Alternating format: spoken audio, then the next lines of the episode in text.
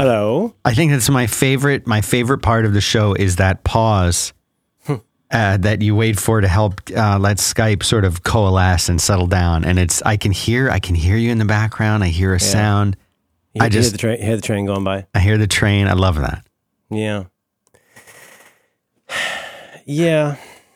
Now, okay. This this comes up. I have so much to talk about. I, I this comes can't up wait. a lot. Now, I've started watching for when the call recorder. So here's what happens. At some point, how do you explain? So Skype, uh, you can get an app from a company called Ecamm called Call Recorder Right. which is a very popular way to record a Skype call. And it's really clever. If you've never used it, it's a very, first of all, it's very clever that you can use Skype for a podcasts. That's what tons of people use. A lot of people use Zoom now, which we should probably try at some point. But um, so there's this app called Call Recorder, and it's been great for years because it does something very clever. It records your Skype call, but further to that, it records both sides. It records your side and then everything else Right. on a two track .mov file, which can then be, it's, it's a great way, it's a very easy way to be able to record. Now, at some point in the last, I want to say year or two, Call Recorder has, Call Recorder used to start immediately as soon as the Skype call started, if memory serves. Yeah, And then right. everybody started discovering after one update at some point in the last year or two, it suddenly took a few seconds to kick in. And I, Right. I like there was lost a little beat. a delay of some kind. I want to say about five seconds, but uh, it's it's hard to know. It's hard to tell, and we tend to, you know, abundance of caution. We err on the side of you know not missing the beginning of the call. Otherwise, it's really weird. So there's tons of not tons. There's a handful of uh, like Roderick on the Line episodes where I missed. You know, uh, we have a bit we do at the beginning of the podcast and uh, an exchange that we do, and uh, I would miss that. Right. And now you have to, I watch for call recorder to be at zero zero colon zero one to know that it's going. Okay. And, you know, it kind of kills the momentum a little bit. I don't know. I just something. It's it's like a You, um, you like it. You like it because it gives pregnant you a pause or something. Yes. The Germans say prognance. It's a prognance pause. prognance. And uh, uh, and so uh, you like that because that gives you an unfiltered view. You can hear me probably doing a little snort. I try to mute my snorts. I don't catch all of them. It is morning time, and I have sinus issues. That's why I sound like Jello Biafra right now because sometimes like my nose is a little bit stuffed up. Diane Dragon Lady Feinstein. and um, so uh, you like that because you get a little bit trained, you get a little bit of daddy sipping coffee. Uh huh. Mm-hmm. Now, before before we get too into the excellent stuff that you have, Yeah. uh, I also want to talk about my English Ivy, but go ahead. Okay, I had there were two things that Yes. I wanted to address. Is this what The you put in notes? Yes. Um, so this is a site that I found when I was I was researching uh, the the movie that I've been introduced to called Pineapple Express, Oh, that's a fun movie. and I I was Is, it- is that cu- the one with uh, Robert Downey Jr.? Well I'm not I haven't watched all of it yet, uh, Wait, but I'm thinking it, of the wrong movie. it has Seth Rogen Seth and Rogen, uh, James Franco are in it, and uh, I was uh, I found out about this movie uh, because I've been there's a whole James Franco thing happening in our household right now. So well, that's um, interesting. Anyway, they, I I was curious how old some of the people were in this movie, and I I stumbled across a site that I have never heard of before. It doesn't trend highly in searches for this kind of thing because whenever I watch a movie, I'm always like, how old was that actor in that movie? All the time. So I always look up people's height and age constantly. Yes, yes, it's what I use my Amazon Dingus for constantly. And so Because my daughter's five four now, and it's interesting to say, you know, you're taller than Daenerys now. that's that she's tall. Um, so the this website, which is on it, I have it in the show notes. It's called a smoothc.com slash actors age slash index dot php. So you can type in the movie's title. In this case, I've typed in The Aviator, and it will come and tell you all of the information about all of the main actors, how old they were then, how old they are now, and if they have died. so for this particular, and unfortunately, it uses a post request, not a get request. You can So- tell this is basically like it's the kind of thing you do with PHP in an Access database. Yes, that's exactly what it seems It like. really, it's pretty. This is like, it looks like somebody slapped this together with one of those websites, like a Yahoo Pipes or something. Like, where you to, Absolutely. like, make a website out of a spreadsheet. that's I mean that's I have a feeling that's it's exactly got what that. it It's is. got that feeling. Yeah. And uh, and so it, it'll just show you in the three column, four columns, actor's name, age then, age now, died question mark. Mm-hmm. And so you can you can see that Leonardo DiCaprio, I call him Leo, Mm-hmm. was 30 and is now 44 and has not died. That's good. And so you can just kind of go down the list. But it's often interesting because it's a wonderful way to say, I wonder if that clearly 30 year old actor was actually a teenager or really 30 years old in this. So it's it's a lot of fun. And I use this, and this is the kind of thing that you've got a bookmark uh, because you'll never find this thing again. In you like you could search how old were the actors and like this site won't even show up. it So doesn't have, uh, there's a bunch I looked up that it doesn't have. I mean, it's, it doesn't have that many movies. oh, so you're saying it's limited? What what did you try? Well, this is okay. So, okay. Well, uh, I'm sorry. Am I stealing your thunder? No, not at all. Oh, speaking of which, the movie I was thinking of is Tropical Thunder. It's in show notes. Tropic Thunder. Um, the uh, very funny movie. Um, this is something that comes up in our household, as I say, all the time. So, for example, uh, we were watching Fast and Furious Tokyo Drift, uh, which is not a very good movie. It starts with a great car chase, and then it's got that amazing DJ Shadow song over the opening credits. I watch it just for the opening credits. I watch that YouTube video twice a week. At the starting of the week, dun, dun, dun. it's a really good song, and um, it's DJ Shadow, and uh, but but it's it's slow motion. The protagonist, who's a bad boy, is uh, it's his, he's going to high school and he's going through the metal detector, and it's in like super slow mo. And there's this line that is now uh, it's mostly my line, but it's becoming a line for everyone in our house, which is that guy's totally thirty you will say. So like Yeah. this guy, he's supposed to be probably 17. I'm like, that guy's 30. That guy's got a receding hairline, and you can tell he's an actor who's 30. We were watching, we love Pitch Perfect, the Pitch Perfect movies. Now, every time I watch Pitch Perfect, I'm like, that lady's that lady's got to be 40. There's no way that she is in her third or fourth year of college. And so I, I find myself wanting to do this all the time. I want this for all of the movies, Dan. Now, Mean Girls, Mean Girls is pretty good. Now, mm-hmm. Lindsay Lohan, another movie I love. Oh, you forget. Have you ever seen Mean Girls, the 2004 movie? Never. It's really good. I don't want to oversell it because it's a little bit of a bagatelle. You don't want to crush it, but it's got so many extremely good lines in it. Great actors, a lot of great, especially female uh, actors. Female, I sound like a Ferengi. Um, but it's real good. So, no, Lindsay Lohan, she was 18 in that movie. The very Rachel young. McAdams, Rachel McAdams, whom I love, uh, she's 26. Now, here's the funny one. Tina Fey was, is this possible?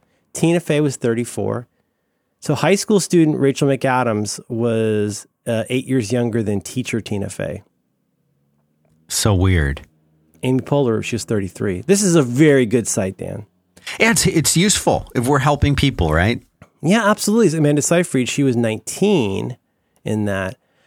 Yeah, now, you know, I have never come up with a name for this phenomenon, but I know I'm not the only person who thinks about this kind of a lot.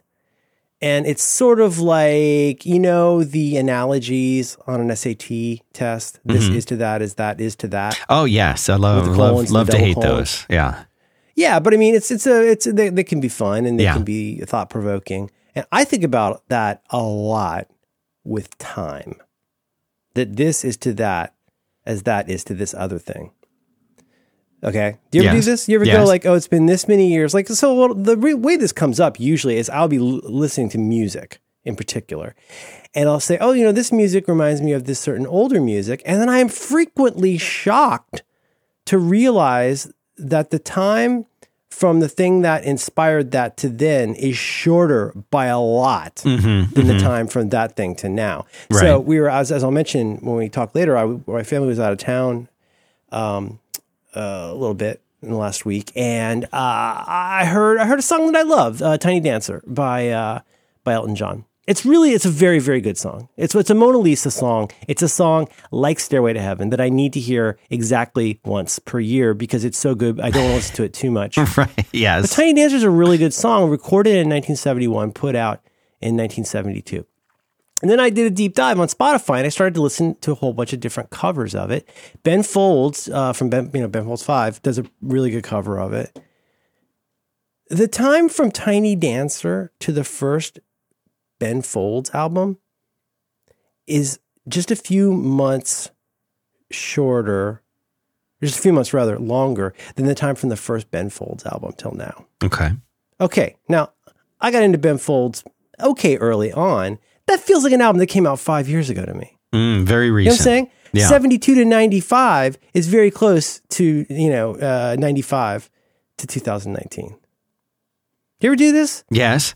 Okay, so take take this one. So here's an easy like you take something like you take Synchronicity. hmm What is it? 1983. That's So shocking that it's that old of an album. 33 years? Mm. Is that right? Still seems like a newer album. I still No, no, remember no, when. but I mean, like, okay, do can we stipulate? How, okay, so what? Well, let's do a spotlight search here. 2019 Mm-hmm. minus 1983. That's 36 years, right? yes. Okay. Now, the equivalent. this can't be real. 1983 to now is the same as 1947 to 1983. That's strange. Because that Are you feeling me? Do Dude, are you Yes. getting this? I'm getting it. That's, That's hor- you know horrible. the police. The, the police also have a song called "Born in the '50s." That's before Sting was born to 1983. That's in that's madness. Okay, let's do Star Wars. Okay. So 2019 minus 1977, 42 years. Oh, Jiminy Christmas. 19. Oh my God, that's the same as 1945, the year World War II ended, to Star Wars. That's 30, 32 years. You know, it's interesting to me because when I'm, I've we been need a name for this, Dan. There's, I have phenomena that I need names for, and I want to, I want to crowdsource it. This is one of them. What should we call this? Uh, time analogy seems not quite right, but I- there well, should like be a that. website where you can go in and do this, like this chintzy little uh, uh, uh, ass, ass smooth C site. You, you should be able to do this for everything. It seems like it would you would need to really have a good, good set of sources for your dates for those kinds of things. Is there a database of dates? Yeah, you could just I mean, look it's something one of the most normalized things that there is.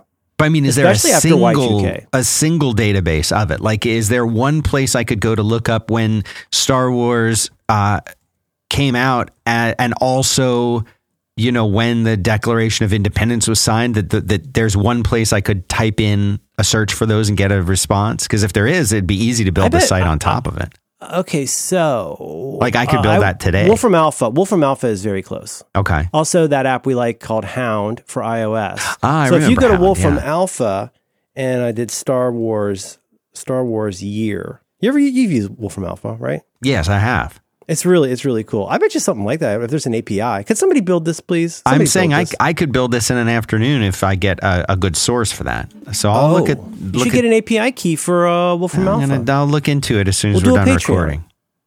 yeah.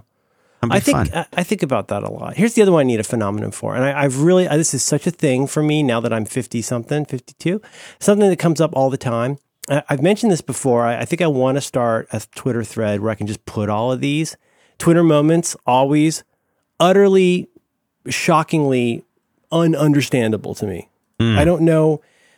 BTS, uh, you know, Bind Tai Sing, I guess the uh, the the the Korean band. I don't know what's going on with them and why we're wishing Felix happy birthday. I don't know. I'm so confused. But here's the thing: I need a name for the phenomenon by which the moment that I discover something or I'm told about something is also the precise moment that I learn it's impossibly more widespread, popular, and well known than I ever could have known. Mm. You know what I'm saying? Yes. Do, you never get this phenomenon where, like, you know, it's sort of it's a little bit like Baader Meinhof, but like you know, Baader Meinhof, um, Baader Meinhof syndrome. It's the idea that like you hear a new word and you feel like you've never heard that word before. You can look it up. We'll put it in the show notes. Baader Meinhof syndrome. You uh, hear something for the first time and then you suddenly start hearing it all the time. Not that it's like a new thing. You know what I mean? Yes. Like a new word you've never heard before. I need a name for this phenomenon. So we need a name for time analogies phenomenon, and we need a name for Merlin didn't know this existed until he found out that it was extremely popular. right. Do you get that? Uh, Yeah. No, I know exactly what you mean. I've started doing screen grabs. I started doing screen grabs in Twitter uh, moments of all the things where I'm like, what is, what are you talking about? Mm-hmm. A lot of it involves uh, the band BTS. A lot of it involves YouTube stars who are canceled or divorced, who have millions and millions of followers. But you know This is what? a really good website. You, you know, you could do this, Dan. You could do this. Please do this. Mm-hmm. Do all I'll of do it. No, I will. I commit to doing it. I, I will do it. I could do it in Dreamweaver. I should see if I still got Dreamweaver. I get an access database, get a little bit of PHP. I throw in a table. I, could will. do Do. I will do it. I'll do it. I have the O'Reilly Access book. You know. I, there, I have uh, one, two comments uh, there. about this. The first one is, uh, I've been watching season two of Mindhunter, which I recommend to everybody. Mind Hunter on Netflix, wonderful show. It's it's done by David Fincher, and it looks Mm, beautiful. You, you can just see the David Fincher all over it. It's all over it. one. Season two is even better than season one, in my opinion. I like. Is, I, I've only just started, but I love Bill this season. Bill Oh, Tench is so good. when the he's one at the barbecue. Oh my god, it's so good. the one thing I yeah, I'm only three three episodes in, maybe you four. talked to Richard Speck. it's so good. Please watch this show, everyone. But uh, so the one thing that I notice is now this is set. Well, I know that season one was set in 1977. I'm guessing this one is 77, 78, maybe. But the one thing that I notice is that the cars that they drive to me. When I think of a car, this is what cars look like to me. The the the yeah, vehicles big, that they're big like sedans. Everybody had a Pontiac. a big Pontiac. It's got the certain kind of square headlights, the long grill, the shape of the car. These are very Yeah, familiar, square, like square headlights or the square. Very square. Cars were very square. so square. And these vehicles look correct and familiar to me. When I, Mm-hmm. even getting in my own vehicle or when I see vehicles around, I can tell you that there is a sense of dissatisfaction. And I finally was able to pinpoint it after watching Mindhunter the last few nights that when I'm just driving around, I'm dissatisfied, and I didn't know why. I thought I thought it was Oh, something wrong with me, and it is. And the thing that's wrong with me is cars look wrong. They don't look right. They should look the way they did in 1977 or or around that time. But the way that cars look today is wrong. Things don't look right, and that's why I'm always a little dissatisfied. Just like 0.5, 0.5 percent dissatisfied as I'm driving around because cars don't look right. This is what they're supposed to look like. And thank you to Mindhunter and David Fincher for helping me understand that. So that was one thing I wanted to mention. The other thing I, ties I in. can I can I just piggyback on that? yes, of course. I, I I think I agree with you because that's what I imprinted on. Like we had a Pontiac Catalina, Yeah. which is uh, which is a pretty. I think that was yeah. The Catalina was very very square. But you know when I really noticed this? That was, was am- and then what year was that Pontiac Catalina? Because those are amazing we had a 1975 Pontiac Catalina. I wrote a Oh, really man. nice uh, uh, uh, essay about it one time.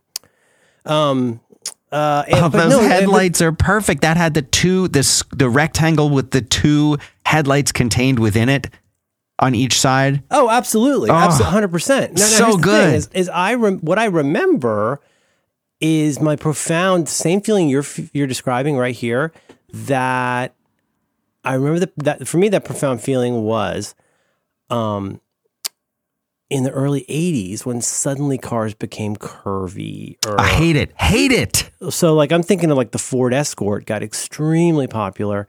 And my, my two profound feelings that I remember by say 1982, 83 is that there was like there was this one Toyota in the back of it. I always thought it looked like an ATM. It had that weird license plate off center. It looked so strange. It looked some kind of like a panel from a sci-fi. And the other one was cars more and more looked like an ibuprofen.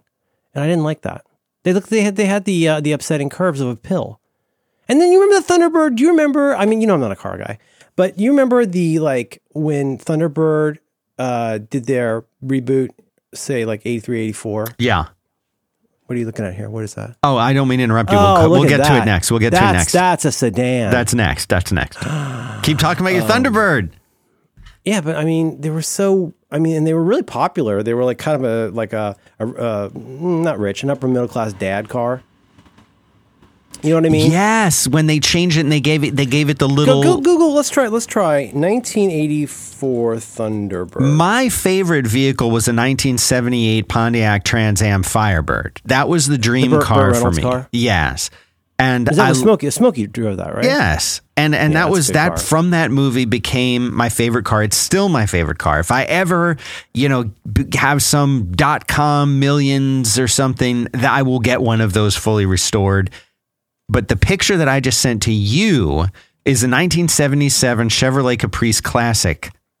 That we, had that car in a Look light blue. That, that looks so heavy, Dan. Oh my gosh, it was the best and it had power windows and power doors and it was the coolest car ever and like they just that looks correct to me. When I think of a car, that's the car. We also had uh, when I was growing up, we had a I think it was probably a very early maybe a 72 73 Dodge Dart. You know, but like I Oh like yeah, you- Dodge Darts were cool. And my friend had the Dodge Dart for ladies, which was the Dodge Dart Swinger, and had, Hmm. the Swinger had a little had like a little daisy for the eye or something like that. Yeah, I know what you're talking about. I'm going to have to look that up. Oh, we got a lot of cars to look up here.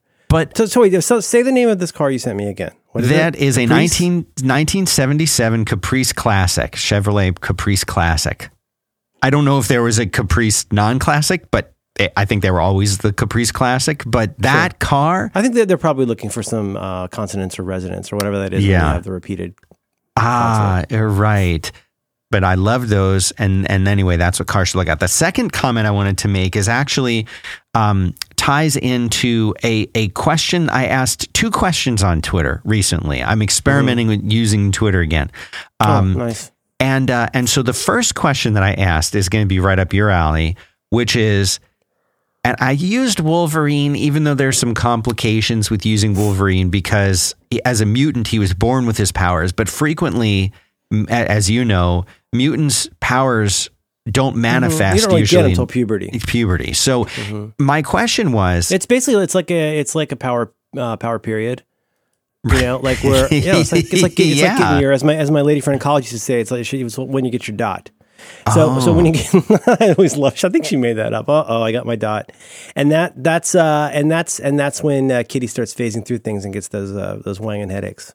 That's right. So if if prior to Wolverine's powers manifesting, if he had gotten a tattoo on his arm, let's say, Yeah. and then the arm Because got a tattoo is an injury. right, it's an injury, It's an ink injury. right? Would if he then lost the arm and it grew back, would it grow back with the tattoo on it? Oh, dude, I, I'm I'm gonna pop the stack, as John Siracusa would say. I don't know if he could get a tattoo. Before his powers manifested, he might be able to. If before his powers, because didn't he? He had his bone claws. What's what's his name? Wolfsbane. What's his brother? What's his adoptive brother? What's his name? And that he's the he's in the terror. He's the terrible character in the first uh, otherwise good X Men movie. What's his name? The hairy guy, the wolf guy. The wolf yes, guy, the- his um Is that a Saber Tooth. What is it? Saber tooth is his. Sabretooth is his, is his brother, right? Mm-hmm. And then later on, that's uh, that's uh, that actor plays him in Mm-hmm. the Wolverine movie. That one actor uh, who's uh, one of the voices in Isle of Dogs. What's that guy's name? I will look it up. So the thing is, okay, let's. It's a little bit. We're now we're kind of in Superman territory a little bit. Okay. Wolverine's power, one of Wolverine's primary powers, it will still hurt if he's injured. Leave But- Schreiber. Liev Liev? Leave? Life? Schreiber, like Yeah. Mm-hmm. that guy, like that guy. He's good in movies. So if pre powers manifesting, he could get a children's tattoo. It would probably be a Canadian children's tattoo. Might Right. be Caillou. Okay, Right. let's say for the sake of argument, Wolverine wants a Caillou tattoo. Yes. and um, because he, he can he can uh, he can get an injury, Uh-huh. but you you take you take full on. Let's even go all the way down. Let's go post Project X, Logan. hmm Can he get a tattoo? And you see where I'm going with this. It seems to me that when the needle hit his arm and shot the ink in, it would be there for a second. And it would be, yes, healed away. But if And as, we, as we've learned from Astonishing X Men, if he gets a truly profound injury, like he's basically burned to his skeleton, yeah, it takes him a while. He looks real gross while he's fixed. The bigger the injury, the longer it takes for sure. him to heal. Yeah. That's the way Except for the bullets, which just pop out when he cracks his neck. Yeah. Uh, but then you're saying now that that is so does the tattoo if does the Caillou tattoo that he got before his powers manifested does that now become part of his if you like Canadian DNA? Yeah, is it somehow in his DNA or something? Because as you've often heard, as Right. we've read, that the adamantium skeleton somehow became part of him, so that even if he were to lose an arm, um, the the skeleton would grow back. Really? But it would him have the beheading him is adamantium the on only it. way to really super kill him, right? Apparently, yeah, but that doesn't even stop it, really. I mean, Deadpool lost his head and put it back. Oh, that was a bad movie. Oh, that was such a bad movie. Which one, the first or the second one? Oh no, the Wolverine one that Deadpool. oh, with him in that. Oh, so bad, so bad. Don't he's don't so even. bad. No, that that that's canceled. Um. Okay, so you're talking post Project X, post retcon, post Winston Smith comics, Mm-hmm, whatever the guy's name is. No, what's the name? Barry Windsor Smith, He's the guy who did that really terrifying Project X comic. Did you read Oh that? no, I didn't read that one. Where he escapes and runs through the woods and is I know the one you're talking about, where he kind of goes. It's a very, back it's a to very crazy style. beast it's really- mode. yeah, It's really, yeah, it's really gross. It's like a very, very much like a body horror comic. But I think it's part of where the first X, I think it's part of where the first X Men movie gets the whole running around in the woods and wanting to save the bear and all that. That Right. movie's pretty good. We watched it a couple weeks ago. and It's still pretty good. yeah. Um, that's a really, that's a really good question. Now, so, so other things, other things. Okay, so no, but here's the thing. Here's the problem. So as we learn in the first X Men movie, and I don't know we're mixing our media here, but you know it's a multiverse. Well, he gets shot in the head. The bullet, the bullet, he he cracks his, usually cracks his neck, and he makes mm, he winces, and then the bullet falls out and it heals. So Right. can he get an injury that would? Can he be injured in a way that becomes permanent? Can he get a scar? He can't get a scar. Okay, if we're talking about uh, what I will call, and I'm sure there's another name for this, and I'm sure that I'm mixing terms because I think DC has a universe called DC Prime, but I'll just call him Prime Wolverine, who I'm Wolverine talking pre Project X when he's got bones. When he has- before he gets his skeleton coated. Right. Just er- er- early Wolverine.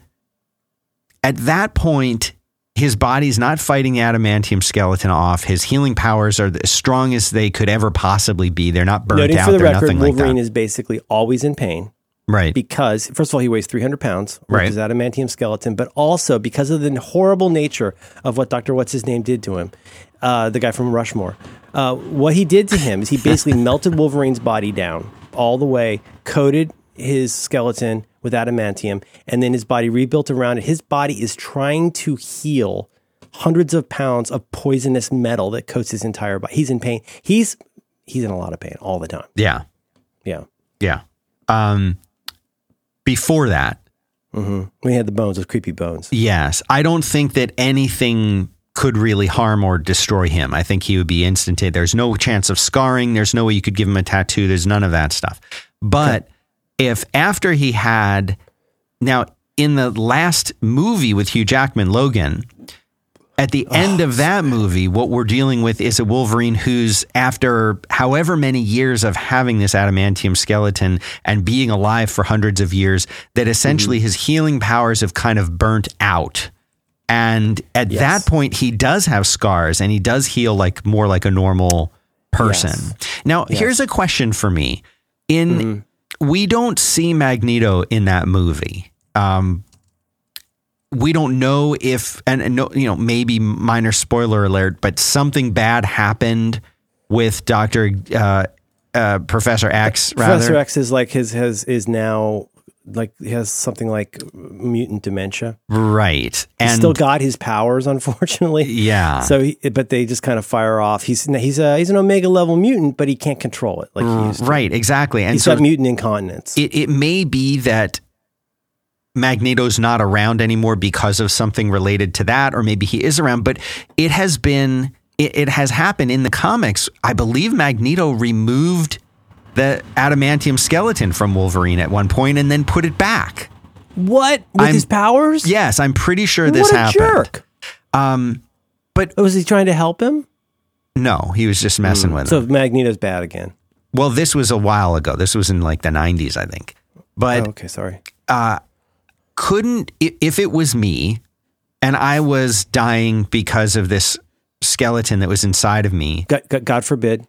yes, mm-hmm. I would No, go, I want you to stay around. I thank you. I would go to Magneto and say, "Hey, dude, Oh. get get. I know it's gonna hurt, but get this thing out of me."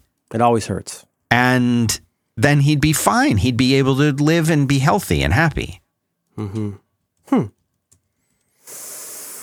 Is Magneto the only mutant or superpowered individual ever who could have removed the skeleton from? Is the only guy that had magnetic Mm. Powers and metal powers? No, no, no, no. There's a Venn diagram. Ask here. the Beyonder. The Beyonder. Yeah. Is, is he the one that made them go to the thing for the big fight? yeah, Battle World. What was that called? Ba- oh boy, people love that, didn't they? That was the, that was the first big crossover. I liked it. yeah, people love that.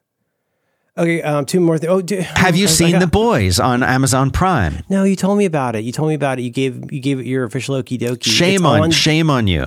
It's on li- literally on the very top of my. I want you to see it. I think you're really gonna like it. Okay, I, I've heard good things, and I, I don't want to get spoiled. Not What just- have this is- Succession, not- Mindhunter, and The Boys are my front burner. shows. Not just saying this is a good show, you'll like it, but you, Merlin, will like me, it. me in particular. You in Yeah. particular. 'Cause it's got it's got that angle, like like Umbrella Academy, or Yes. you know any of those. It's got that that angle, right? Yes. Are you reading the currents? Are you reading House of X? No. I hear so. I've I've bought both of them so far. So it's Hickman. Hickman is doing X Men now, Hmm. Okay. and people are pretty much raving about it. And there's I've got to sit down and read these goddamn comics because apparently something very big has happened that people are talking Ah. about, and I'm trying to avoid it, but I haven't been able to get into it. I haven't been able to get into it. It's it's very lush looking, and it's Mm-hmm. Hickman, man. So you know, Hickman, he's got a lot going on. He's got a lot of ideas. That guy.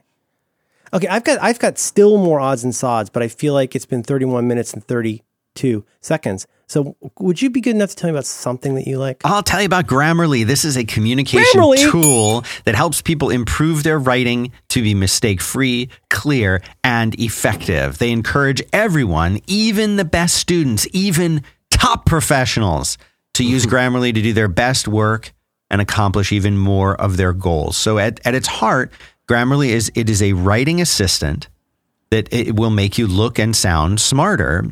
And this is happening because it looks at what you're writing, it understands what you're writing, it understands the context of what you're writing for, and then helps you. Now, th- what I'm talking about here particularly is is something called Grammarly Premium. Now, I, I want to take a step back and say the the the regular sort of entry level Grammarly, this is their mm. free product. This will review critical spelling and grammar. So already it's it's free, but it's helpful. But if you really want to go to the next level of things, you check out Grammarly Premium.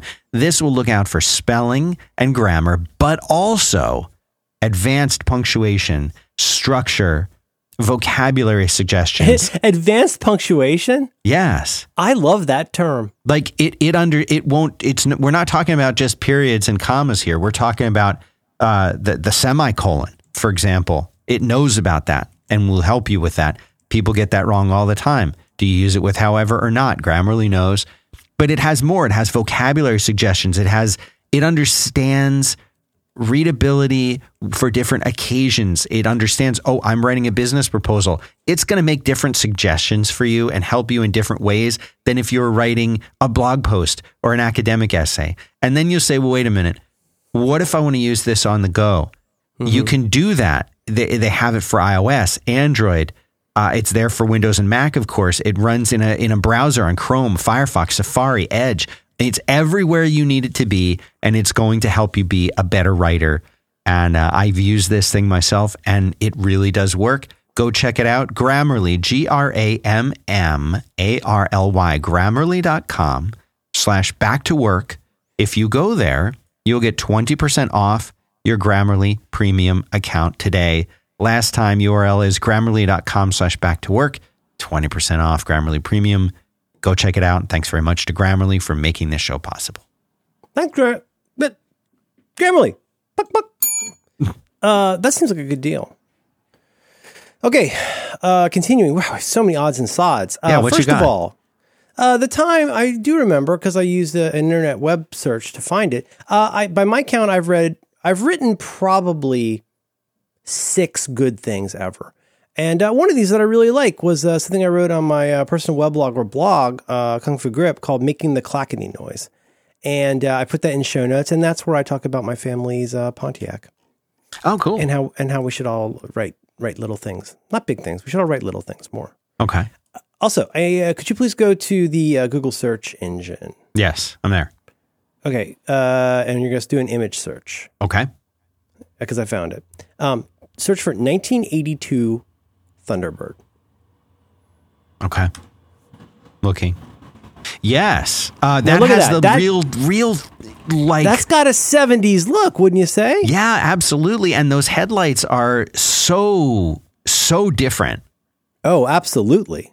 But you know, this is what you think of. You think of a Thunderbird. Yeah, I had a lady friend, a different lady friend, not the one with the dot, although she did have dots. She was from Tampa. Uh, she she had a uh, she had a hand me down. Uh, I believe it was a Thunderbird. It was a very very heavy car. Now here's what I'd like you to do. So you got you got this. You got a mental image Yes. uh, and an actual image of, of Yes. what in 1982. Please change the date to 1983. Okay.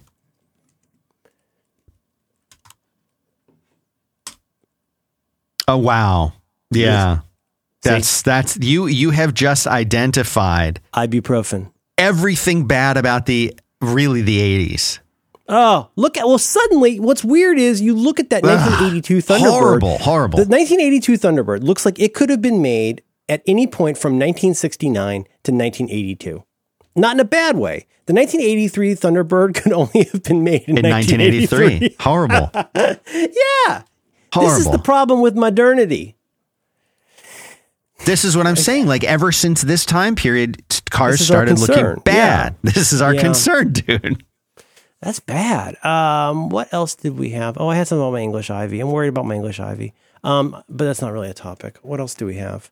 Um, what? Wait, did we have more things? Where, where's our? Wait, hang on. What's happening? Here we go. Admin. Here we go. Admin. Hmm. Hmm. Hmm. How old were the actors?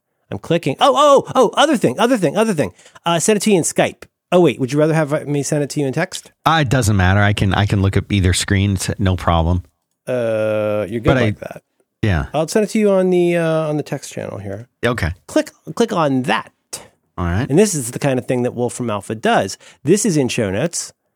And what I searched for in Wolfram Alpha was Star Wars release date to today. And you can see it has a result, a return. 42 Isn't years, cool? 2 months, 26 days. 26 days. hmm This is a neat site. Why did they why did they respond with things as a graphic?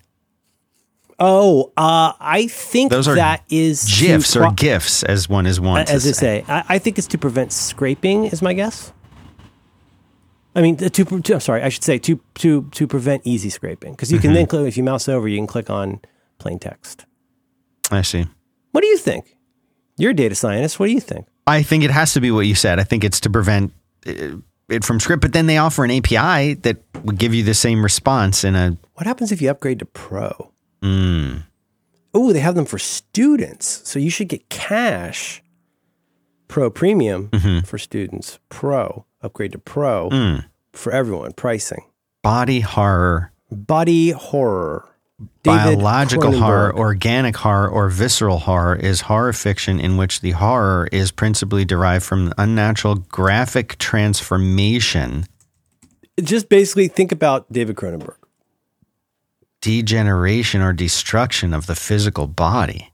Think about Such the, your old buddy Jeff Goldblum in The Fly. Like, think about it occurring to you that you are turning into a fly. Body I think horror. also you this goes back to uh, you know let's be honest Franz Kafka. You go back Mm-hmm. to uh, the Awakening. Oh yes, so I searched for Barry Windsor Smith Weapon X, Mm. which was big. Oh my god. Oh Jiminy Christmas. Yeah, I have the trade of this. Look at that. All right, can we send it to you? You can yeah, now send it to me. Uh, okay. Is that gonna work? Uh, uh, I don't think that worked. How do I get the actual URL? Anyway, body horror. Um, me and my English Ivy. Here's the problem. I'm trying to get better. I'm trying to get in. I'm not trying to get into plants like in a sexual way, but I am trying to introduce more plants into my life. First of all, turns out it's not precisely true that plants like NASA has studies about this, but like there's there's a lot of people think you buy plants and it cleans your air. It doesn't really clean your air, really. I mean, yes, carbon dioxide, etc. But you know, mostly it's just nice to have plants. So I've been buying plants that are nominally easy to take care of, but like I'm not doing well with them, and they're all different, and it's hard. And my English ivy, which I thought was going to be trivially easy to take care of, is suffering a little bit. And here's part of the problem for me. Okay. This is the problem of expertise, as we like to talk about. I go and I look for care tips for plants. And of course, it's mostly garbage sites, you know, WikiHow kind of stuff with 35, you know, line drawings. Um, is the advice is like water it, but not too much. Yeah. Let it get light, but not too much. And it's like, uh, give me something I can use. Give me a number. Give me something I, I can quantify. My ivy's not thriving, and I want my ivy to thrive. I want it to be luxurious. But instead, it looks like a tree right before it rains. You know, like when the when the leaves flip over. You know that trick? Ah, yes. Yeah. Anyways, I'm working on that. It's frustrating. I don't so, blame you. You know, I bought a big fig tree. My my my lady wanted a plant for her birthday. I bought her a big. Uh, I think it's called an umbrella fig tree. Umbrella fig tree. And so here's here's what you do with the umbrella fig tree. It likes water, but not too much. It likes light, but not too much. And you got to prune it, but not too much. I think it's a jam up, Dan. I don't think people know how to take care of plants, and I, I think I'm the one who carries that burden because I, I really am trying. Yeah, I don't know how to take care of plants either. I'm always amazed when someone has this amazing garden and I can barely keep my lawn alive. I know. Well, my lady, uh, you know, she's she used to be quite the gardener. She'd taken some organic gardening and composting classes, and she knew all the drills and eggshells and stuff. But you know, I'm busy. I do podcasts and stuff. So Well, uh, we have some uh, instant instant feedback from one of our listeners on Twitter. oh, cool, Uh, cool, cool. F uh, Craig, who is at FPC Craig, says Oh, hi, Craig. AMC Pacer was the beginning of the end. Pacer and and the Gremlin. Were, my were father- inexpensive. That was that was AMC. Who you know, my grandfather uh, uh, worked at did own. Yeah, it was at an AMC dealership back in the day. That was the AMC's attempt to do a compact or Right, like, they yeah, were they compact were com- trying to compete, I guess, with Honda with or VW. whatever. Well, right. especially with V. Oh, the- right, of Volks- the- course. The, Beetle, I think, was where a lot of that started for an American audience. But yeah, absolutely. Sure. And then Toyota and uh, eventually Honda. Yeah. My my father got a Gremlin um, for a, a Mm-hmm. Very very short period of time, and this is as the. I have a lot of inexplicable memories from my childhood, but the most inexplicable of all, and just I just want people to think, especially parents in the audience, to imagine having your son do this. My dad got this so that the uh, Gremlin came out I'm pretty sure it was, I'm going to guess it was probably 77, 78 at the time period. Because I think the, the Gremlin came out in the early 70s, but they were still making them through the late 70s, if I'm not wrong about that. So I, Mhm, and I prob- don't, I don't think the, the, the, the, as John Siracusa says, the trim options might have changed, but the basic form factor, I think, stayed a lot the same. that's right. The Pacer looked like a fishbowl, and, and the Gremlin looked like, you know, uh, I don't know, like if, if, if a fishbowl was uh, public housing. So when he got this vehicle, he had me come with him to the dealership. And I don't know why, but he had taken the license plate off of his old car and for whatever reason couldn't attach it to the new Gremlin. So they had me sit. Now the Gremlin's a quote unquote hatchback. Mm-hmm. They had me sit in the back and hold up the license plate. Danny, hold the license plate. Yes. Yes. And, and it was done. I remember this. it had a piece of twine that was from one corner of the sounds like license plate prank. to the other. And they had me hold it up by the center of the piece of twine. And they kept saying, don't let it swing around too much back there. And I had to hold this thing up on the drive home. it's so strange to me. Why was I doing this? Why, that's why he brought me to the dealership was to do this. What? And I don't, I don't know. It's so weird to me. I swear on my life, this it's one, happened. but it's one of those. It's one of those flashbulb memories of childhood where, like, once you really start thinking about it, it's that kind of thing where you're like, "Wait a minute, what uh, did, did that happen? Did it happen the way I think? And if it happened anywhere near the way I think, why did that happen? Why did that happen? I don't know. Episode 27 of your Back to Work program, Danny hold the license plate. Was that what that? No, I knew we 2nd, talked about it. once. 2011. 2011, Dan. Yeah. I would never put one of my children loose in the back of, of a No, hatchback, hold- let alone hold a to- government uh, government plate. Yeah. Now, this image that I just sent you, I've got problems with. Um, oh, it's very upsetting. Th- It is upsetting on many levels, but the most upsetting part is where the claws come out of his fist. They should come out more Between the knuckles. Yeah, between the knuckles. These Yeah. sort of rise out and then curve forward from what looks like the center of his hand in a way that's impossible unless they'd been pushed through from the palm of his hand through his hand and coming out Yeah, yeah, way. yeah. One of the primary injuries that uh, kinds of injuries that keeps me from showing my kid uh, Logan, which Uh-huh. my wife has roundly banned. Mm-hmm. She has specifically, with extreme prejudice, banned us from watching Logan. And I'm like, it's not that bad. And hey, Cash got to watch it. Yeah. But there's a lot of like putting claws through like somebody's neck Yes. kind of stuff. And that's kind of also they're not John Siracusa would not like this. They don't line up at the ends. They they they're different lengths of claw. Well, they would be naturally different lengths because they're coming from slightly Hmm. higher and lower points. Hmm. Yeah, and this it's a good, it's a good point. Now you know this is again. There's retcons and retcons and retcons. Yeah. I mean one of the huge retcons was as designed by tick. I forget who Mm. graphically when he fights the Hulk. From that point, he, th- they were actually part of a glove. They were not considered to be part of his body. I think for a few years. Even even in Giant Size X Men number one, I'm pretty sure they were still a glove. Right, a glove. Yeah, and then they made the steel claws part of his body, and then then when they retconned with the Project X stuff, uh, they retconned that that he had metal claws, and the reason for the metal claws was Project X. What's that guy's name? What's that guy's name? The guy who did that? 80 Ad- Amy Adams is 45 today. Amy Adams, forty-five. Who could believe that? Who could believe that? Gosh, isn't she a gift? I love her. I love her. Her and Rachel McAdams. They should do a movie where they kiss. 1983 Thunderbird on closing these tabs. You saw Game Night, right? Yes. That's a fun movie. There's a Stop good trying to make fetch happen. Okay, got that, got that. Got to fix my email forwards. Closing that. Some of my email forwards work, some don't. Dosage of anxiety medicine. Closing that. Wolfram Alpha. Dan, tell me about something you like.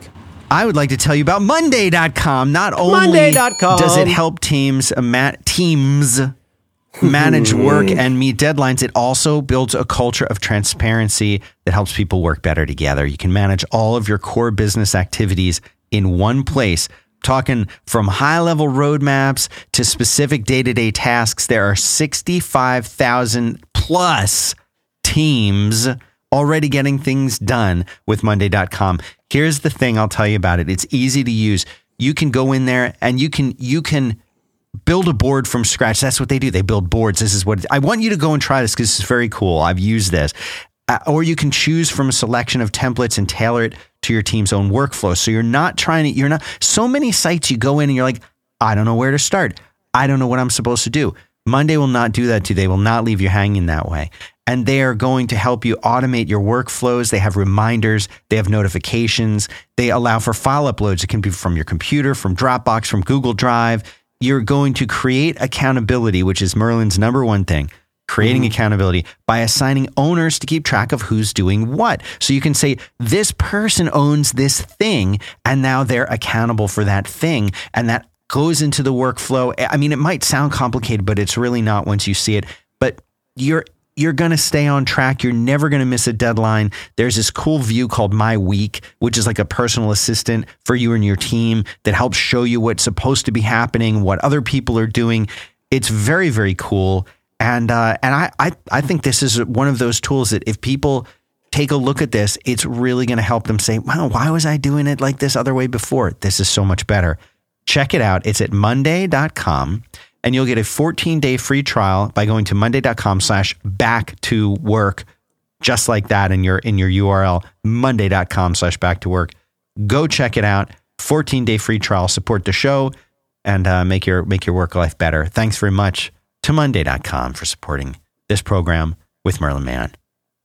Thanks, Monday.com. Buck, buck. And now on to your main topic. My main topic. Next show.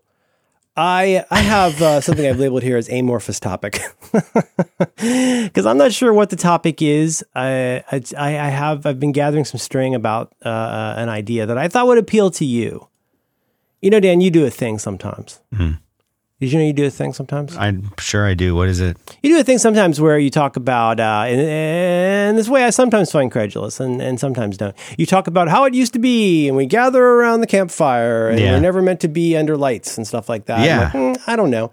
I don't know. But one thing you like to talk about is it seems to me that uh, the reason I bring this up is it seems to me that you are genuinely interested in the role of devices in our life in ways that may be unintentionally harmful and the role of you tell me if i'm getting this right but the, the role of our decision making and mindfulness in deciding how to interact so you've talked about things like i only really want to use my computer for worky work Right. I don't want to have screens telling me what to do all the time. Sure. I want to take breaks. Sometimes I just need to not be on Twitter. Is it? eh, Can you uh, put some uh, meat on that bone? You couldn't be more right. Uh, This is definitely a, a wheelhouse thing for me. Uh, I I feel that we have given up a tremendous amount of not only attention but control uh, to the devices that that we use. How many of us sit down in front of a computer not to use it as a tool, but to sort of say to the computer, entertain me, provide me with entertainment for the next eight hours. I don't Bring want me, to bring me whatever you think I would find distracting for a day. and I will trust you to do the right thing with me and my attention and my personal information.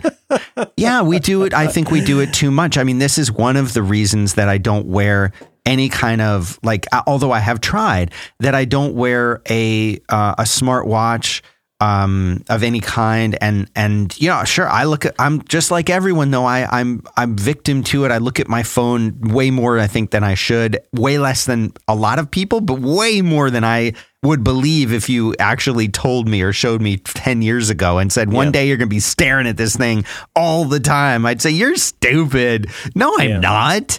But here I am. Um, and you had an interesting experience recently it sounds like Well, yeah, and I, I just I want to really I want to be clear about this. This is not a this is not a screed or a Jeremiad. This is not um, this is not really anything. It's nothing where I'm. I, there have a cou- I have a couple little tips based on my own experience. But what what I really wanted to talk about was, oh, it's so boring to people. It's so boring when you say like, what? How do you how do you how do you how do you lose weight? Right. Well, you eat a little bit less and you exercise a little bit more. Yeah, yeah, yeah. But I mean, how do I like really jumpstart my new diet? Well, you jumpstart your diet by the next time you eat, li- eat a little bit less, and you jumpstart your diet by next time you have the opportunity, move a little bit more. Mm-hmm. Because that doesn't have a cute name apart from common sense. And so, uh, the, so the experience that I had was, um, uh, my wife has a has a big lady executive job, and she has things to do. And a couple times a year, uh, she has events that she organizes, runs, and administers and manages offsites for the doctors and the scholars where she works Cool. at a medical school. And so, um, one of the things she does is she uh, she organizes the organizers who put those things together, and it's usually at some kind of a you know hotel or resort or lodge or whatever it is. And um, more often than not, my daughter and I tag along, and it's the world's easiest, as John Siracusa says, vacation, in the sense that we have nothing. My daughter and I have nothing we have to do. Mm-hmm. There's no relatives to visit. There's no theme park lines to wait in. I, if we want to watch five episodes of Monk, we can do that. and if we want to go to the pool in the hot tub, we can do that. And it's you know it's paid for, so it's pretty great. Yeah. I mean, the worst, I mean, basically, we foot the bill for a lot of room service. But apart from that, you know, it's a great, I mean, it's a no brainer, as the youths like to say. And so, um, you know, one of my ongoing goals, as you know, I'm always trying to optimize the details of travel. So I do things like checklists. I do things like at this point now, I have this really, I have a really, I think, well thought out banker's box in which I put everything I need that's not suitcase things, like the dad hat, the dad shirt, the toiletries bag, the packing cubes, um, you know, all the things I know I'm going to need for travel that aren't like the clothes and stuff. So some of that anxiety's gone down, and uh, you know, trips where I don't have to fly don't have to have transfers, not transfers, but you know, connecting flights. Right. Um, it's the kind of like I would be dumb not to figure out a way to get into this three night visit very quickly to basically leave for this three day trip where my wife's going to drive. Mm-hmm. I'm, I would be nuts not to get better about getting into that as quickly as possible, minimizing the number of ways I feel tethered back to that world and to treat it like a legitimate, according to Hoyle, vacation in the sense of, you know, I'm moving all my OmniFocus stuff out. I'm moving, you know, I'm, I'm I don't need to do things like email auto responses. My shows are done. I don't have to reschedule anything. Basically, we I finish recording a show on Wednesday. We hop in the car and then we come back Saturday morning. Right. Right. So it occurred to me that, and again, this is very, very slight, so please don't expect a lot. But I says to myself, I says, you know what? Uh, in the John Roderick spirit of aloha, why don't I? Why don't I not only try getting into this trip before I leave, but why don't I take a few minutes to think about all the things that I not only that I don't want to deal with while I'm away, but things I have no intention of dealing with while I'm away. Do you know what I mean? There's, yes. there's a thing. There's a thing that we anxious people do. You, we talk about that word checking, um, and we've talked a lot about, at least with my anxiety, and I think to some extent with yours. We're always checking. We're scanning the horizon.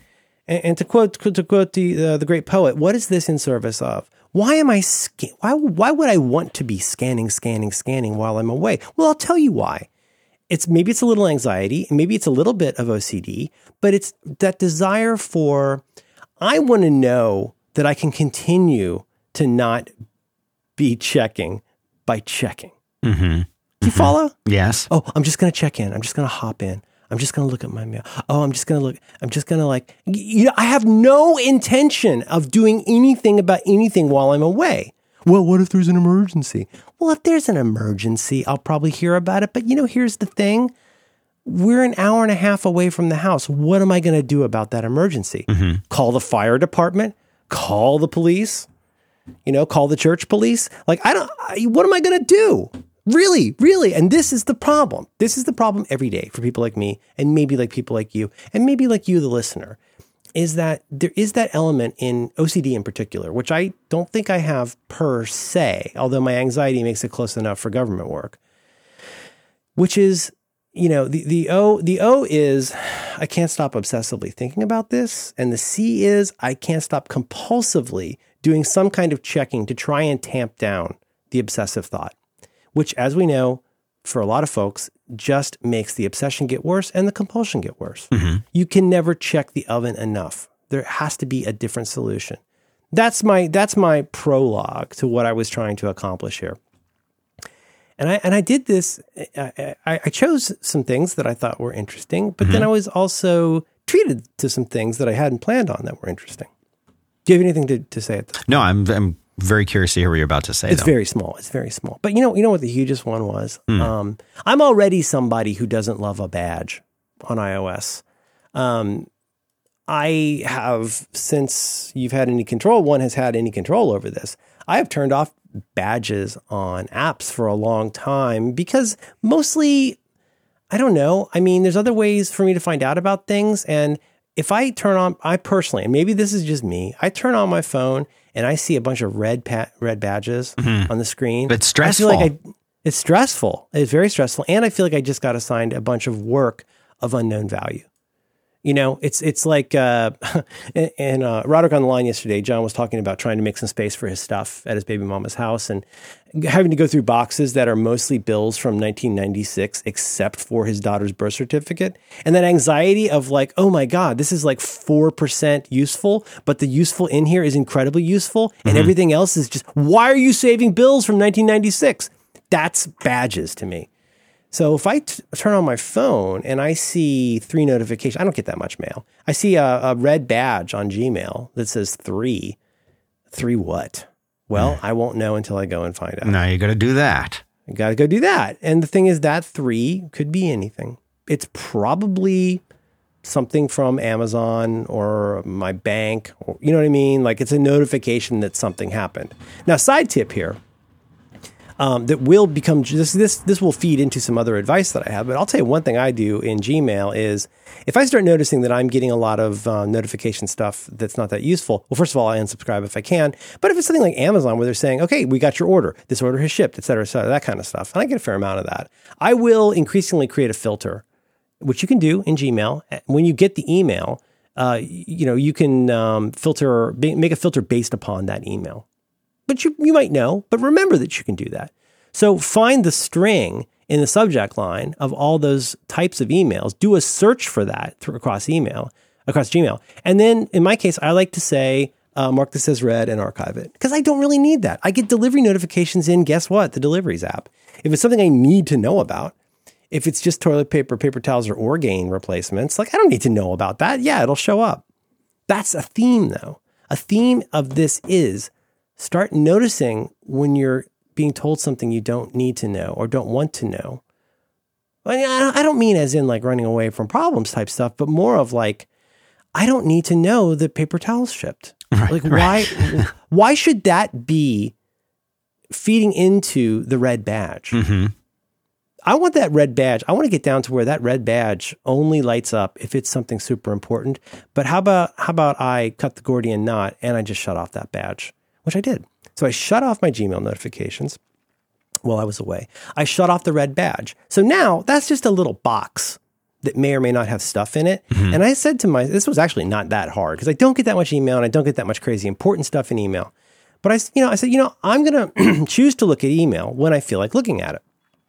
This is where this becomes exceptionally not interesting because I still wanted to use my devices. We have pretty good Wi Fi and I like looking at Twitter. I like reading the news. I like reading Instapaper.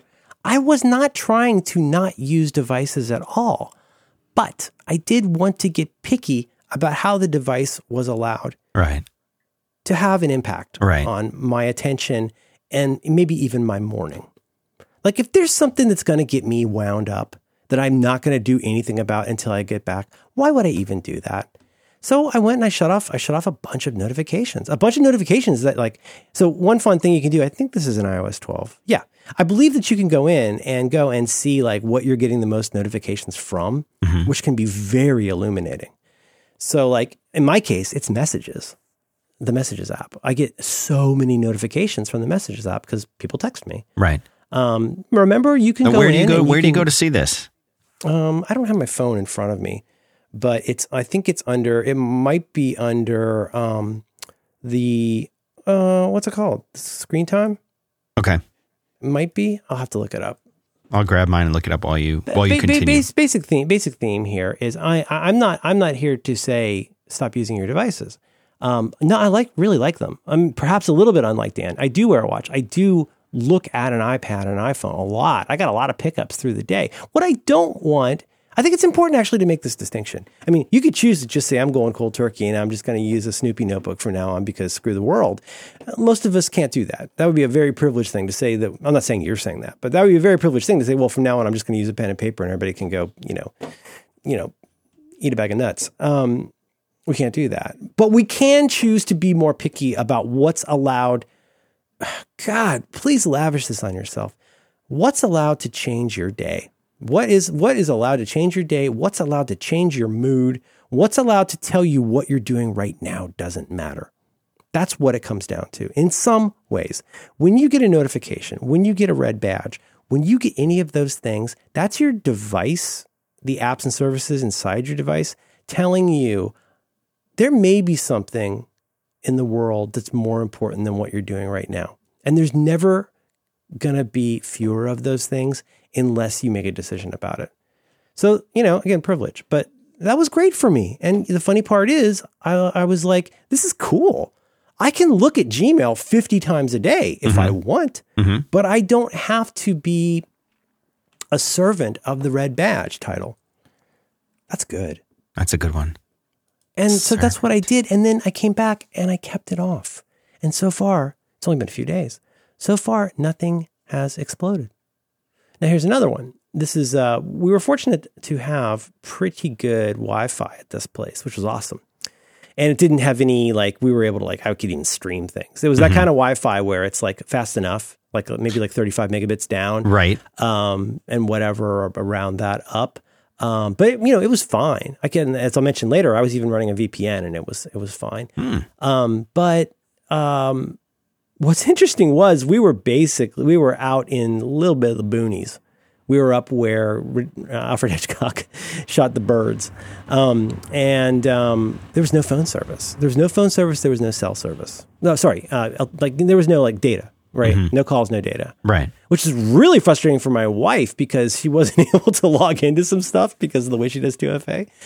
Um, anyway, though, uh, you could go somewhere else, like if you went to I didn't even beach. think about that being a problem with 2FA. Oh, there's so much stuff where that becomes an issue. Um, like I just bought this uh, to.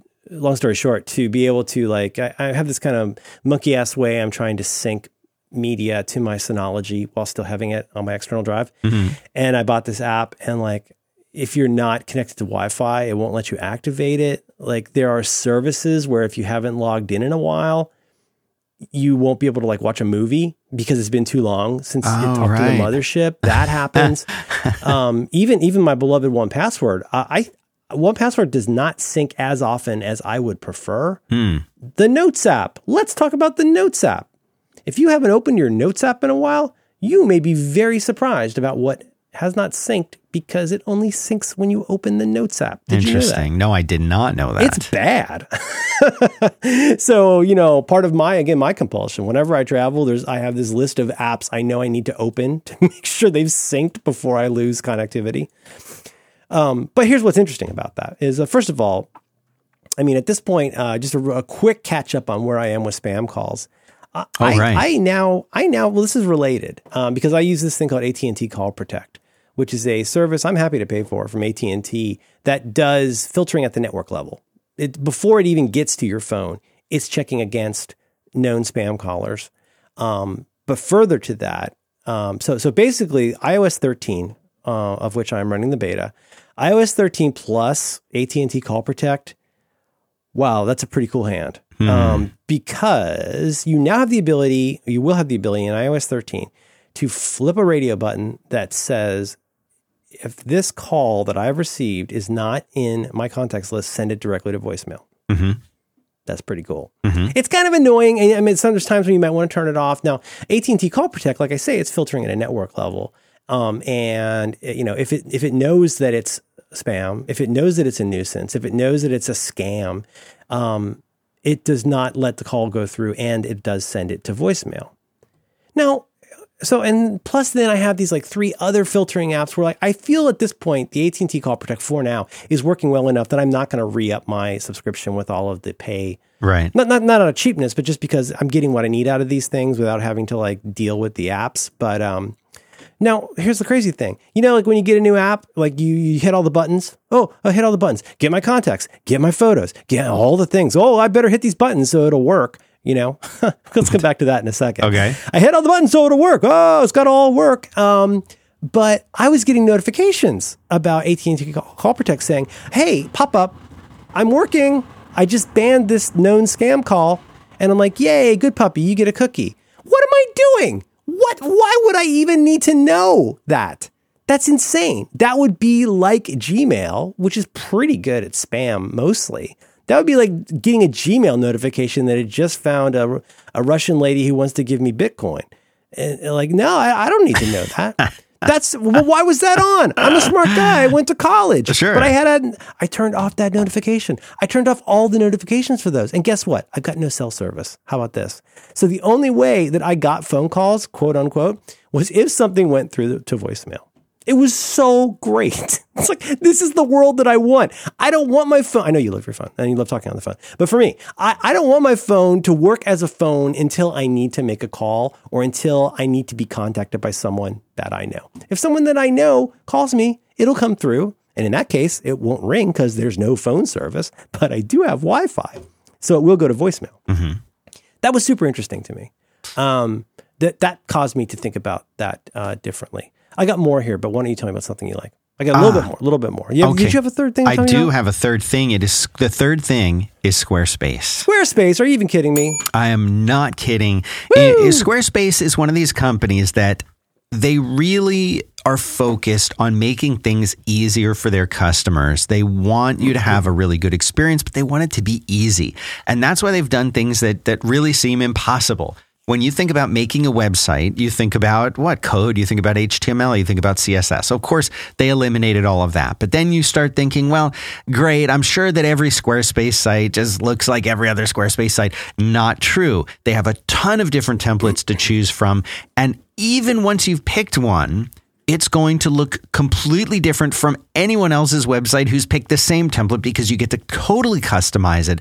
And you do that by just having fun and clicking with the different options, picking your own fonts from the, from, and all of this happens right there with your inside of your web browser and your mouse. You're not typing code. You're just moving little sliders, checking little boxes, and in real time, watching those design changes happen.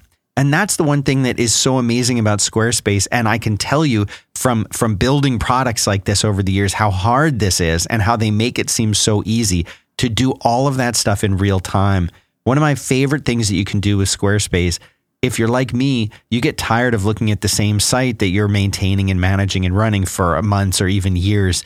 They make it so easy to completely change everything on the site because the content is separate from the display. You can go and pick yep. a new template, make your customizations. They got the layers. They got layers to this, Dan. There's the structure of your site.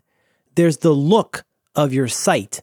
And then there's the content of your site. They're all different. They're all independent. You can change any of them without changing the other things. Yes.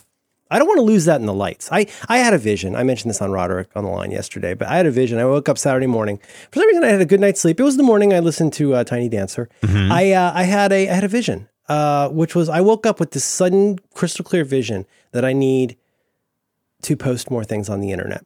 Little things, little things, maybe images, maybe little bits of writing, but not not on Twitter. Mm-hmm. And I wanted to, I wanted a totally no BS experience. I don't even want any SEO. I don't want any trackers.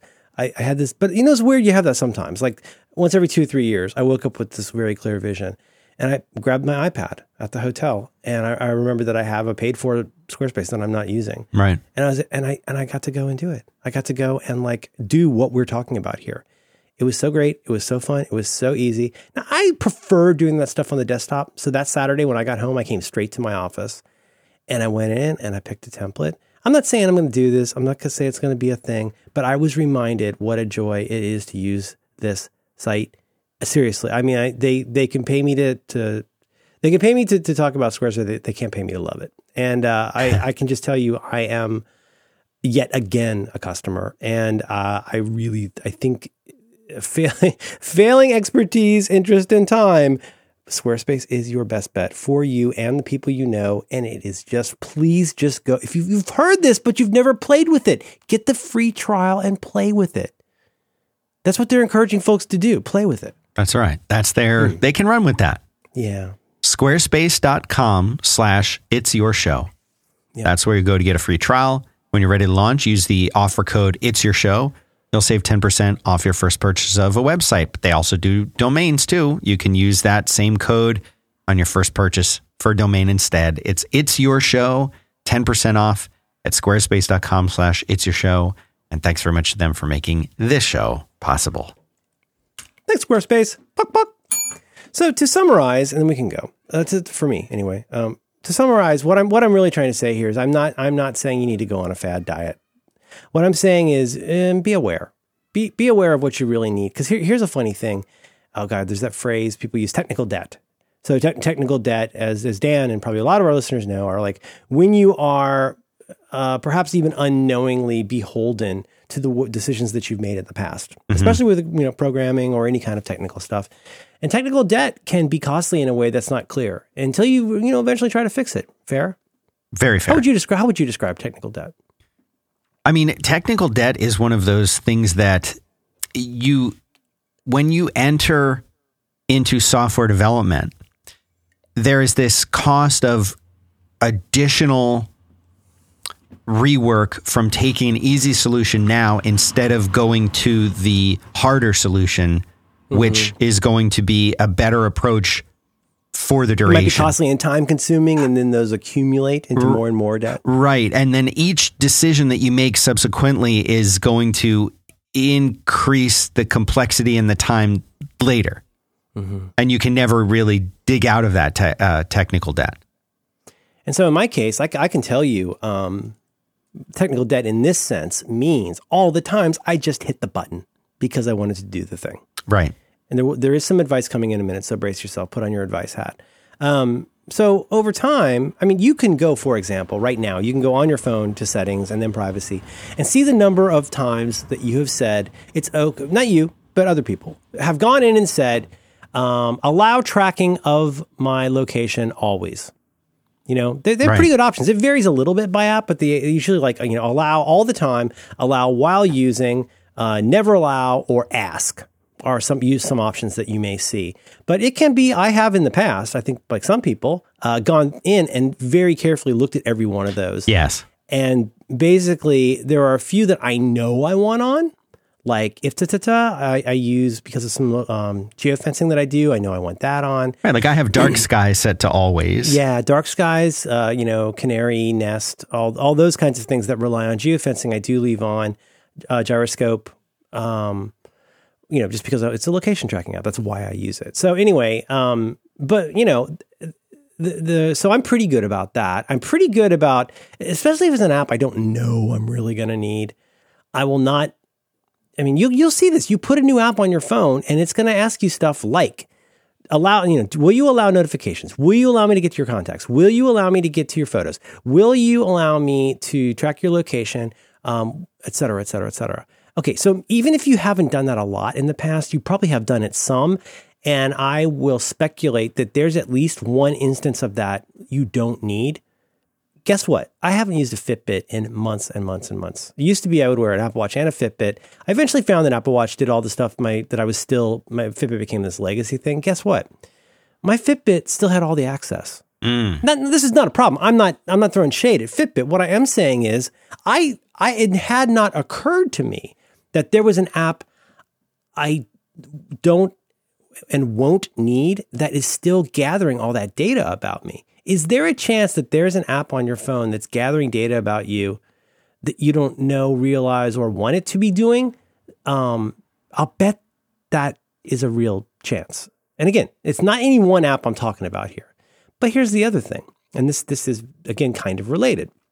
Okay, so that advice is going to be you can do that today. I would say go in and give yourself a little attention audit. Go and try and find all the places where you could gather back a little of your attention. One thing, one thing you can do right now is go to settings, go to notifications, go to location tracking, go to all those things. I'm not saying become a nut, but I am saying, you know what? Turn it off or turn it to ask and see if you're gonna need it. Mm-hmm. It's kind of like that wonderful freedom of having your credit card compromised where you're like, oh my gosh, I'm gonna within like uh, uh, from one month to a year from now, I'm gonna discover all the things I don't really need to be subscribed to. It's a weird, oddly freeing thing. Um, so that's a thing that you could do. Another thing is, I know you know this because you're a smart cookie. If you get an iOS notification, slide from right to left, and you'll see that there's an option there called Manage. If you're getting a butt ton of notifications, click that Manage. You can immediately say deliver quietly, meaning don't like audibly bug me, but you can also hit to go straight to that notifi- that app's notification section to trim down what you're getting. Remember, you can go in and say turn off badge, only give these kinds of notifications. I know you know this, but remember that you know this and then do something about it. Now, here's the other thing, and then I'm almost done. Uh, I'm always interested in looking at VPNs. I've run various VPNs in the past. There's been a lot of buzz in the last few months about a new app I told, well, did not say told you about, but I mentioned to you, Dan, to try out that I'm finding super interesting. I'm going to bracket and set aside the whole should you trust this company as a VPN. I'll let other people argue about that. There's a new app, a relatively new app called Guardian that has recently come out that I think is very intriguing. As much as I can, I think I trust the people who make it. I don't know. I mean, there's lots of guides out there. You can go to TorrentFreak, for example, and find their advice for the best VPNs. There's some really good tables of VPNs that will show you, like, if you're in extreme circumstances in other countries, it can give you some very good advice on hardening uh, your privacy and security. Um, Guardian is really interesting because it is a VPN. They're calling it a VPN plus a firewall for iOS. Did you get a chance to download this by any chance? Yes, I did, and I installed it, and it's uh, it's here. Isn't it interesting? Yeah, it's very interesting. I haven't seen an application that really takes this approach to kind of collecting it almost a response kind of thing where you actually get feedback on what's going on and what what's doing what in Yeah. the context of It VPN. seems like one of those things. Like, how did they? How did they even? They must have worked with Apple. They had to have, for 'cause this, 'cause this what they're doing seems like a low-level thing. crazy. Yeah. very low level. Yeah. So here's what's interesting about this. So you know, VPNs, VPNs, they're cool. Um, that that's not you know there there are other VPNs. I love ExpressVPN. I've used Cloudflare. Um, I love the ease of use of ExpressVPN, and I would recommend its ease of use. Uh, this one, I just I, I I was at the hotel and needed a VPN anyway, and I thought this would be an interesting time to try this. Um, and for uh, I think a very reasonable price, uh, considering uh, you get a very easy to use one click firewall on all of your iOS devices on that account, which is kind of crazy. Also, as I mentioned to you in text, I did not see a significant hit on performance with Right. the fire with the um, VPN. I did some speed tests with it on and off on the pretty good uh, Wi-Fi where I was, and the only time that I, as I mentioned to you, the only time I noticed a hit was when it was already a very, very, very slow connection. If you're mostly on a pretty fast connection, this seems pretty sprightly to me. The VPN part's not the not the unique part. The unique part is what they're calling a real-time intelligent firewall. Quoting the website, our number one priority is to find threats before they find you. We periodically scan code available within the App Store for security vulnerabilities, privacy issues, invasive trackers, and more. Additionally, we can detect phishing, malware, aggressive advertising, and other traditional security nuisances. So they're calling this a firewall, and uh, whatever Disney magic they're doing for this, um, what what it seems to be doing is discovering that when you launch or run an app on your phone, um, it is somehow detecting things like especially um, trackers and saying no i don't think so. You can't track me. It's discovering like leaks of location stuff that is unnecessary or invasive um, and and it's this uh, i didn't get many of these but it's discovering invasive over aggressive ads that try to redirect you on pages and stuff like that. Yeah. And last when I checked yesterday, it had discovered 2,113 instances of tracking in the week mm. that I'd been using it. Now, Wow. now here's here's the part that is a little frustrating that I hope they that it would be neat if they changed. It does not tell you what app did the thing. But as I also mentioned to you, you can kind of fake that by like force quitting an app, right? You Yeah. force quit an app, you have Guardian open, you switch up, you relaunch that app, and then after you've launched that app, go pop back over to Guardian. There's a pretty good chance if you you know it's it's uh you know uh chronological reverse chronological order. There's a pretty good chance that you can figure out what did the thing by Yeah. doing that. Yeah. But it was an eye opener for me. I love VPNs. I think it's important. I think we should be using VPNs. Um, again, I'm not doing, I'm not working for Mossad. I'm not a Chinese dissident. I'm not that super worried. It's more like I just don't want people ganking my cookies on open Wi Fi, stuff like that. Um, but boy, was that ever something where I went, and, and I'm going to bring this back around to, to why I'm telling you this. First of all, cool app. Check it out. I think it's reasonable. It's from a guy who seems really reputable, uh, a team. Uh, but you know what it did make me also think? All the times I just hit the button, all the times I just hit the button brought me all these goddamn notifications. It brought me these red badges, but it also brought me a butt ton of unnecessary and invasive, potentially privacy stealing stuff by just hitting the button. So, you know, again, uh, you know, uh, uh, maybe next time I'm going to ask myself if I really need to be getting this app. If I do need to be getting this app, do how many of the buttons do I need to be pushing? If I have pushed the buttons on the app that I need, do I maybe, especially if it's an app that I'm using fairly often, it's one of the, like, you know, whatever, five to 30 apps that I actually use. It's probably not a terrible idea to go check the settings for that and just see if it's doing what you want and expect it to do. And if it's not doing what you want and expect it to do, why don't you make some changes? And so, so my final piece of advice, such as it is, is in you know a month or so, iOS 13 will be available to everybody. And I'm going to just mention two things uh, that I think there's always two things with me. Um, one thing is uh, you're going to get so many pop-ups on iOS and Mac OS. You're going to get, I can tell you, just running the beta of Catalina on my laptop, there are so many. Jason Snell has talked about this, like a bananas number of pop-ups, because basically anything that does stuff on your Mac is going to re-ask permission for those things. It's going to say if it's sending you notifications now, it's going to have to re-ask about that. All of your apps that do location stuff. You're going to start seeing more and more of those pop ups with the map. I think it's on 12. This says, hey, this thing has been, you know, tracking your location. Here's where it's tracked your location in the past. Do you want to keep using that? Do you want to change it? Yeah. My encouragement to you is I know you're going to be excited to get iOS 13 because it is a fantastic, if still a little buggy. The, what's in iOS 13, if and when it all works, is really good avoid that temptation to just click all the buttons. I know you know this, but that is a chance for you to start over. Dan, I'm tempted to go back to zero and reset my whole phone just because I would like to re-experience all the buttons I don't want to push. You know, that's amazing that, happens, that, you say that. Not to interrupt with your saying, but you yeah, know, you you know how I'm like super retentive. You like to about, run clean. You like to run yes. stop. And like when I get a new computer, my mom just got a new iMac, and she spent you know, a couple hours letting migration assistant run and do its thing. And it's wonderful the way how easily it works now. You don't need to plug anything in. You just have the two computers near each other and they do their thing.